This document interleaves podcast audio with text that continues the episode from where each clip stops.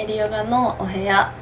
ここでは北野エリの本音をちらっとお見せする番組です。ペペッターズの中西さん、よろしくお願いします。よろしくお願いします。いきなりですけど、はい、目の力ってすごいって知ってました？目の力視覚情報、視覚、目、意味わからない質問ですね。そうですね、あんまり聞き慣れない単語ですけどじゃあこれを実際にどういう風にすごいかっていうのをちょっとヨガ的にちょっと体現してもいいですか？はい、目の前でじゃあ前屈してもらってもいいですか？前屈ですか？一番苦手なんですけどどうぞ。前屈ですよね。立って足を揃えて、はい、足揃えて、どれぐらい行きますか？本気でやってますか？で、思い出てくださいね。はい、今、地上から10センチぐらい離れたかな。15センチかな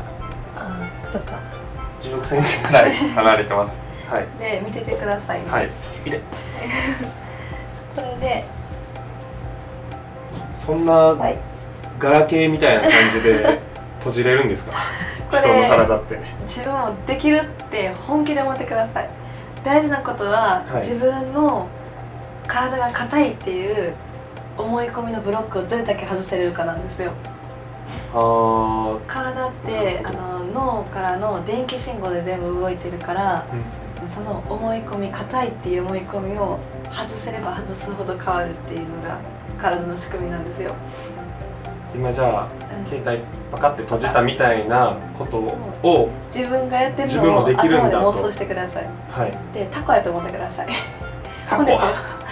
と筋肉がなくなったと思ってください。わかりました。それで前屈を、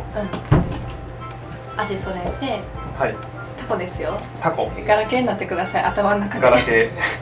ガラケーかタコかだけリストしてください。じゃあガラケーで、はい、わかりました。折りたたみ式携帯をイメージして、はい、で、吐く息でお腹へこませてどうぞ。お、すごい。めっちゃいきましたね。10センチ未満ぐらいじゃないですか。ね、なんか5センチぐらいになってませんか？本当ですか？すごいすごい。8センチぐらいかな。確かにすごくイメージしました。自分が今さっきエリ先生が本当にピッて、ね、パッてなった時のことを自分もこんな感じでって今目を閉じながらやったんですけど、限界のところまで、目開けたらさっきよりもこう床が近くなったんで、びっくりしましたね。でしょ、はい、すごいでしょ、はい、そう、これってなんか人って視覚情報が入ると、自分もできるかもって勝手に脳が計算して見ないでやるよりもパフォーマンスが上がって結果体が変わっているっていうことが今すごいですね。すごいでしょ、はい、だから例えばヨガの先生でも目の前でなんか柔らかい人だったりとか、できる人がやりながら見てるだけで無意識の範囲でお客様たちもいつもよりもなんとなくできるようになってたりとか動きやすくなっているっていうのが無意識領域で実際現場で起きている。私は普段からこういう風になりたいなとか素敵だな、憧れの人があればとにかく会いに行くようにしていて、はい、多分これって教えられていたわけではなくってなんか昔から勝手にやっていたんですけど、もうとりあえず会いたい人に会いに行く精神、はい、なんでかって会いに行くとなんか自分も近づけるかもみたいな気持ちにいつもなって帰ってたんですよね。私でいう磯部佳代子先生だったりするんですけれどとか、なんか憧れの人に会うと何でしょう、エネルギーをもらうっていうかなんかヒントをもらえるような気がして、でもそれの他にやっぱり視覚情報から入ることでなんかね、ウェブだったりで見るよりも実物を見た方がなんか感じ取れるものだったりとかは実際のエネルギーっていうのは現場で生々しく見ないと得られないものがあるなっていうのはなんか昔から思っていたんですけど、なんかその視覚情報が入るとパフォーマンスが上がるっていうのになんかつながってくるのかなってなんとなく思っていました。でも今になってそれって事実だったんだなって勉強して分かるっていう話で。なるほど、知らない間にそういう実践型で生活してたってことですよね、みねり先生が、なんかこれも人の無意識領域の話になるんですけど、心と体ってしつこいぐらい言ってるんですけど、やっぱりつながっていて、心の状態が体に影響する、体の状態が心に影響するから、見て気持ちの方でできるようになるかもって無意識に思っていて、それで体ができるようにアウトプットしてくれてるのかなって思うこともあります。そうなんでしょうね。だから話を変わると、私究極を言えば心からの笑顔があればヨガしなくてもいいじゃんって思ったりもしていましてヨガの先生が言ってはいけないであろうね、なんかヨガ歴が長くて、ツンツンしている人、私できるしって済ましている人よりは、最近ヨガを始めました、まだまだだけど笑顔で楽しそうにやってらっしゃる方の方がなんか素敵だなっていう、本当のヨガをされてるなって思うんですよね。やっぱり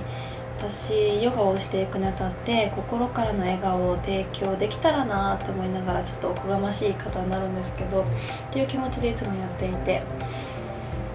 なんかお客様を見ているとやっぱりいろんな方が来てくださるんですよね。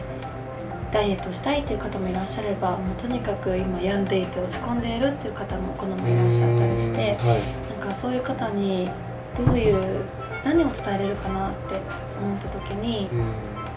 落ち込んでいる時にプラスの言葉ってあんまり入ってこないんじゃないかなって、誰に言われるかによっても変わると思うんですけど、だからそういう方にはやっぱり体の方からアプローチしていった方が早いんじゃないかなと思って、体を健康に元気にすることが心を元気にすること、誰でも一番簡単にやりやすい方法なんじゃないかなと思うんですよね。誰かと会っていたら元気だけど、一人になったら落ち込んでしまう、そんな一人でも変えれる方法がやっぱり体の方からアプローチをしていく、そして心を元気にしていくっていうのがやっぱりやりやすいなと思うから、なんか自分で心の栄養だったりとか体の栄養を知るっていう